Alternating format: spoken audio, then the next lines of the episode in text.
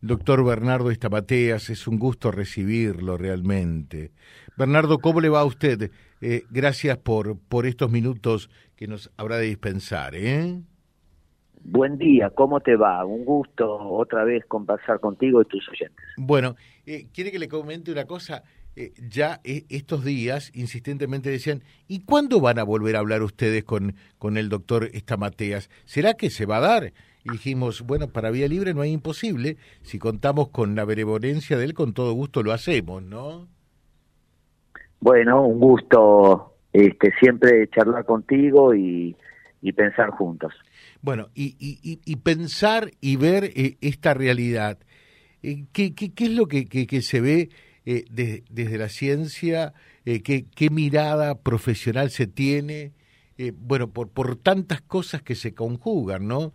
Que, que la pospandemia, esta situación crítica por allí de división mm. del país y demás, ¿qué es lo que reciben ustedes? ¿Qué es lo que receptan? Bueno, consultas por temas de ansiedad. Te diría que número uno hoy en los consultorios son los trastornos de ansiedad gente que vive muy preocupada, gente que te dice la cabeza no me para, gente que te dice estoy, eh, me siento muy frustrado, frustrada por no poder comprarme tal cosa o hacer tal otra, o no cubrir los gastos básicos. Eh, la ansiedad es correr para adelante. Uno no sabe bien a dónde va, pero está corriendo. Y en ese correr baña eh, con velocidad todas las actividades. La persona se baña rápido, maneja rápido, va rápido al trabajo. En cinco minutos te cuentan 50 temas. Mm. Es como una sensación de morirse ya mismo, como que el mañana no hay. No hay mañana, hay que conectarse solo con el ahora porque se termina en cualquier momento.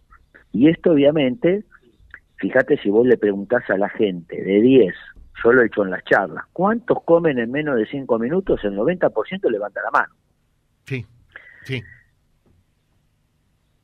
Es así, es así, digo, es así efectivamente. Y comer rápido te trae problemas gastrointestinales, eso no te deja dormir, al otro día estás irritable, te peleas con los demás y tenés problemas en el trabajo. Es decir, esta, eh, te diría como del número uno. Después hay cuadros de melancolía, de tristeza, de depresión, producto de la pandemia, post-pandemia, etcétera. Eh, pero, pero esta eh, eh, ansiedad, este trastorno de ansiedad, ¿tiene que ver con la pospandemia directamente o no necesariamente? Sí, tiene que ver muy directamente.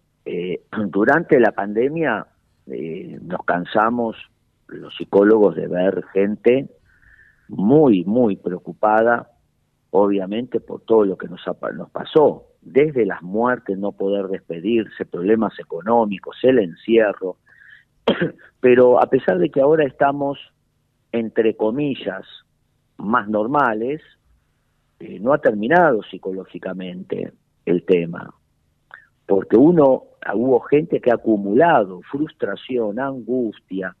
Fíjate, detrás de la agresión muchas veces hay gente angustiada es, hay angustias que uno no puede poner en palabras y expresarlas y las libera en forma de violencia. Entonces todavía eh, hay que seguir cuidando nuestra salud psíquica, eh, tanto como la física. Claro. y una va ligada a la otra, absolutamente, ¿no? Y el cuerpo habla lo que la boca calla. Muchas veces el cuerpo es como eh, es como en el auto que nos indica que nos estamos quedando sin combustible. El cuerpo es la señal que te dice, che, a ver, desde una contractura hasta el olvido, hasta me duele todo, hasta estoy cansado, eh, me cuesta empezar las cosas, estoy desmotivado, son señales que nos están diciendo que hay que cargar el tanque, hay que meter combustible, combustible emocional, combustible psíquico. Por eso es tan importante no perder los espacios de nutrición, los espacios de energía, hobbies, hablar, jugar, eh, salir con los amigos, leer, meditar, orar, a ver, todos los espacios que nos permitan seguir cargando el tanque. Claro. en definitiva, todos esos son aspectos que hacen a cargar el tanque para que el tanque esté siempre lleno y no tenga dificultades, por lo tanto, el cuerpo, el organismo, la persona. Y exactamente, fíjate que vos, a ver, te levantás, eh, desde que nos levantamos hasta que nos volvemos a acostar, vivimos en permanentes micro frustraciones y macro frustraciones a veces también. Todas esas frustraciones se van acumulando. Entonces, es importante eh, poder tener esos pequeños espacios. Vos, vos, decís, bueno, pero a mí, me, a mí me gusta cocinar. Bueno, pero esa media horita, una horita que le dediques a cocinar, a un deporte, a un hobby, no importa. Vos ahí estás cargando dopamina, serotonina, oxitocina, que son químicos del placer, son químicos que le hacen, que sanan el cuerpo. Entonces, es muy importante porque hoy, al vivir con tanta frustración, tanto malestar emocional, Fíjate que si hoy hablas con alguien, ¿cómo andás? Si te dice que bien, lo miran mal. Dice, ¿cómo dice bien? Uno ya tiene que decir, acá estoy luchando, batallando. Entonces tenemos que permitirnos eh, bajar siete cambios y obviamente parar la pelota, como dicen en el fútbol, y mirar hacia dónde vamos. De manera que por allí uno ve que, que, la gente eh, está cada vez más irascible, eh, a veces con conductas antisociales, eh, de violencia y demás. Todo esto tiene que ver con esa frustración, con ese malestar emocional. Exactamente. Mira, en psicología decimos dos cosas. una es a más frustración, más agresión. A ver, vos agarra una latita de gaseosa, entras a sacudirla desde la mañana al mediodía, que el tráfico, que el tren, que el que te codea de al lado, que el, llegas al trabajo y tenés problemas. Cuando abrís la lata, bueno, a más frustración, más agresión. Y lo otro que decimos es que detrás de una persona agresiva hay una persona angustiada también, porque la frustración genera angustia. Y esa angustia, esa sentirnos angosto, de ahí viene la palabra angustia, sentir que no tenemos movimiento, si uno no lo habla, no lo dice, no lo escribe, no lo saca, no lo gasta, muchas veces sale en forma de violencia. Claro, claro. Eh, y, por otra parte, eh, mm, lo que nosotros notamos acá, ustedes también consultó en otros lugares, lamentable y penosamente, eh, esa angustia, esa, esa frustración, termina una, eh, en una agresión dramática que es la determinación de quitarse la vida. Eh, vemos y percibimos lamentable y penosamente que el número de suicidios en nuestra zona es uno de los más elevados eh, a nivel proporcional en la provincia y quizás del país. ¿Esto tiene que ver también con todo lo que estamos hablando?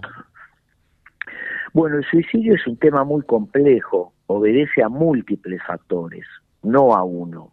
No es que uno pierde el trabajo y se suicida, o se peleó con los padres y se suicida, para nada. Obedece, es multifactorial. Es un tema muy complejo. Nadie quiere matarse. Lo que uno quiere matar es una situación que lo aqueja. Y al encontrarse con la desesperanza, la sensación de que eso que lo aqueja no tiene solución, la persona eh, pierde la capacidad de, eh, de, ver con esperanza el tema.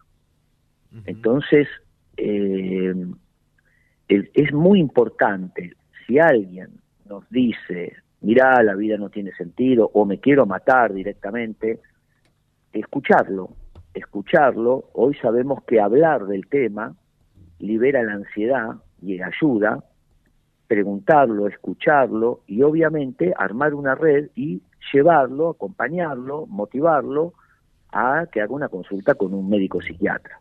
Claro. Armar una red con la familia. Siempre hay que tomarlo con seriedad.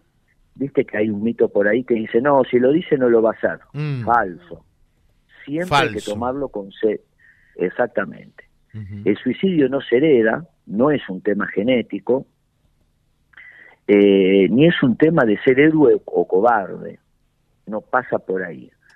hay muchos factores que se entrecruzan y lo importante acá es poner el oído, acompañar, no dar soluciones simplistas, empatizar con la angustia de la persona y buscar ayuda profesional, acompañarlo, decirle, che, mira, no te veo bien, vamos a buscar ayuda, yo te acompaño.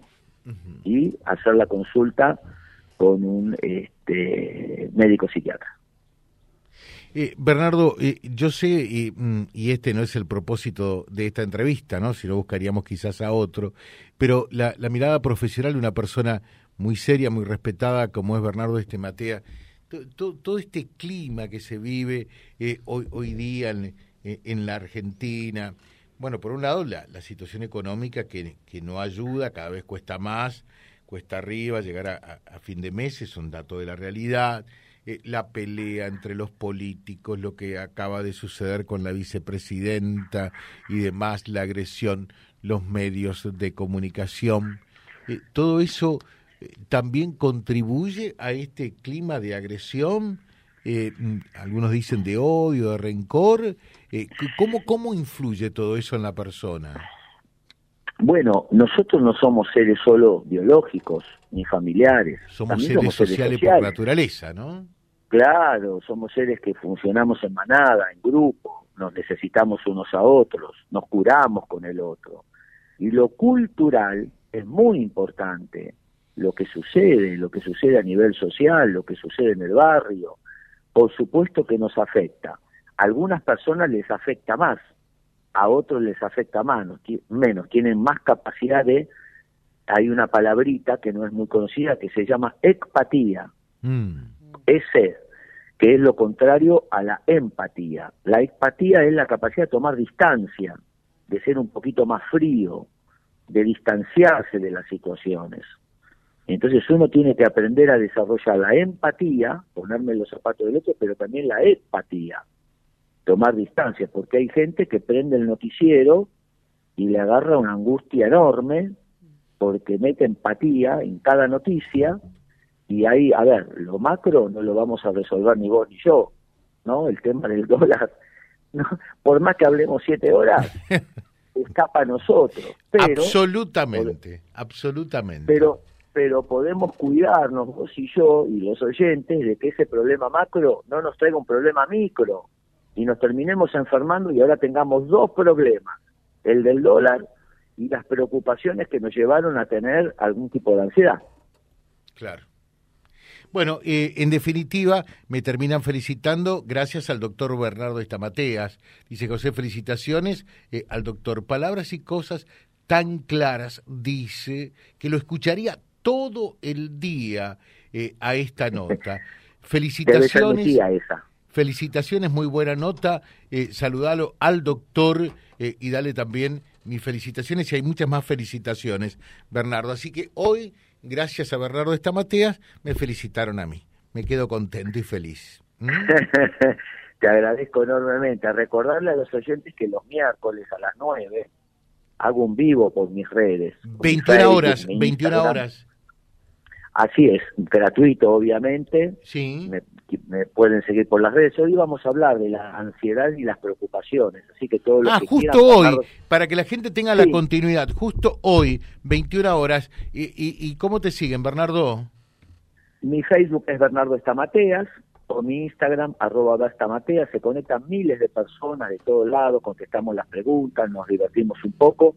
Así que bueno, un espacio que nació en la pandemia y que continuó en estos años eh, para poder seguir pensando un poquitito y ocuparnos un poquito más de nosotros. Es excelente la idea. Un fuerte abrazo, lo mejor, eh, gracias por la generosidad de estos minutos. ¿eh? Gracias a vos como siempre y te mando un gran abrazo. Gracias. Doctor Bernardo Estemateas, con todos ustedes a través de Vía Libre, que llega siempre más y en un rato, por supuesto, también estará en vialibre.ar, nuestro diario digital. www.vialibre.ar, nuestra página en la web, en Face, Instagram y YouTube. Vía Libre Reconquista. Vía Libre. Más y mejor comunicados.